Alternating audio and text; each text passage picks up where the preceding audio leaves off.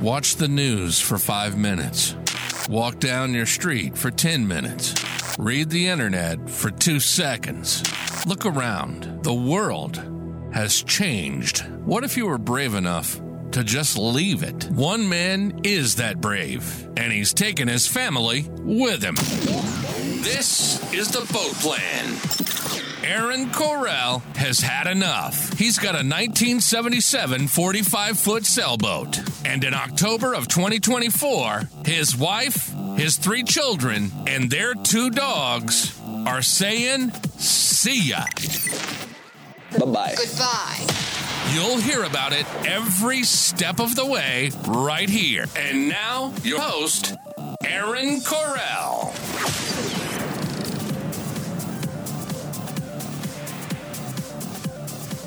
Welcome, ladies and gents, boys and girls. It's Aaron Corell, and this is another episode of The Boat Plan. Today, I think we're going to talk about why we chose our 1977 Fuji 45 as the sailboat to transport us around the world. And I'll go into a very brief overview about what types of boats uh, one could choose if you wish to do this yourself. I am by no means an expert and but this is the knowledge that I've ascertained from all the research I've done. Basically, there were two general types of boats you could choose from. One is a monohull, which is what we have. The other one's a catamaran. Two hulls connected together. And the catamaran is what I initially wanted. They're much bigger, a lot more space, and they're like floating apartments on the ocean. But they are a lot more expensive. I read endless forums and debates online about which one's safer, the catamaran or the monohull. The catamaran people would say they're faster, they can outrun storms. If they flip over in the ocean, one hull can keep you afloat so the boat doesn't sink. The monohull people will say your boat will flip over in the ocean and ours won't. Or if the monohull does flip over, which would be very rare, but it could happen, the weight of the keel will upright itself. In a properly maintained monohull, the chances of sinking would be very slim. Ultimately, for mainly financial purposes, there's two reasons we went with the monohull route. One, money. Catamaran for what we would be looking at would be at least a few hundred thousand dollars. And unfortunately, did not have that type of cash. Still don't. So that brought us to the monohull plan. The other reason I really felt good about the monohull idea is, like I said in the other episode, we're going to be pretty much traveling middle latitudes of the Earth, seasonal, following seasonal weather patterns, and we can thereby avoid pretty much any major storm. When I researched all the boats going to Antarctica, South America, bottom of Australia, in these crazier areas of the world where storms can creep up on you, large wind speeds, big waves. There is not one catamaran that I've seen that's ventured down there. They're all monohulls. And that gave me enough reason to conclude that the monohull is the safer way to go. So now we've narrowed our choice down to the monohull boat. Size wise, uh, 40 to 50 feet seemed to be the range that would fit us. Once you get above 50 feet, prices of the boat really start to escalate um, and everything costs more. But plenty of boats, 40, 50 foot range. And then you can choose a steel boat, which is on the rarer side, but most boats are fiberglass. And that's the way we went. When researching the production of fiberglass boats, it appears that in the earlier years, 60s, 70s, they were not quite as aware of the like how strong fiberglass was. Therefore, they very carefully sandwiched all the fiberglass layers together and they built the hulls really thick. If you move forward later years, 80s, 90s, from what I've gathered, a lot of production boats, the hull is much, much thinner um, because they know it's strong. However, if you hit something, you're more likely to put a big hole through it.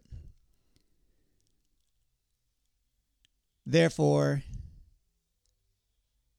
the search was on for 40 to 50 foot fiberglass boat, probably built in the 70s. And I looked every day Craigslist, Yacht World, any site that would sell a boat across the entire world. And that just kept going on and on, and I'd see one and get excited. Looked at a few of them. Um, one of the boats we looked at, this is why I love Liz. There was an Islander 36 for sale, and the guy just wanted to get rid of it for 12,000 bucks. And she's like, let's go buy it. And I was like, I don't know if that's the boat we're going to take around the world, but eh, let's go look at it. Anyway, it was a great boat. We almost bought it. There was a couple ahead of us that got there about 15 minutes before we did, and they bought it immediately. So that avoided that purchase of that boat, but it was nice. Um, fast forward a little bit, and there's this doctor I work with who sailed across the Pacific with his family. He'd constantly send me the links to boats for that were for sale, and he sent me one that said 1977 Fuji 45, and the subject line from him was "This could be a good deal." In the meantime, there was a couple of travel nurses that worked where I work, and they owned a Fuji 45, and they had sailed all over California, I think to Alaska, but I'm not sure. Um, but definitely down to Mexico, and they loved it. They raved about it. It's built in Japan. Uh, I can't remember how long it was built for, but 76 or 77 was the first production year. And they built a decent amount of them, but it wasn't mass, mass quantities. But the people that own them seem to love them. It's like this little cult like following. Anyway, though that travel nurse couple told me they had a friend that might be selling their Fuji 45 in the Delta like a year from now. And the boat that the doctor sent me happened to be from that owner. then I felt things were just kind of falling into place. I come across a boat that was great build quality, known for being like a robust beast. I knew people that owned it, and I knew the people that knew the owner of this boat. Either way, it was priced great. Um, went out to go see it, and the boat had been, it, the boats are built in Japan. This boat had been to New Zealand, it looked like, in Alaska, Mexico, not sure where else. Ended up in the Bay Area, early 2000s, from what we can tell. And the previous owners had outfitted it very well for crossing oceans. It had a wind vane, autopilot, solar, inverter, a water pump, VHF radio, EPIRB, single sideband radio. It's a ketch rig, so it has two masts. And I have a total of, I think, eight or nine sails in the sail inventory.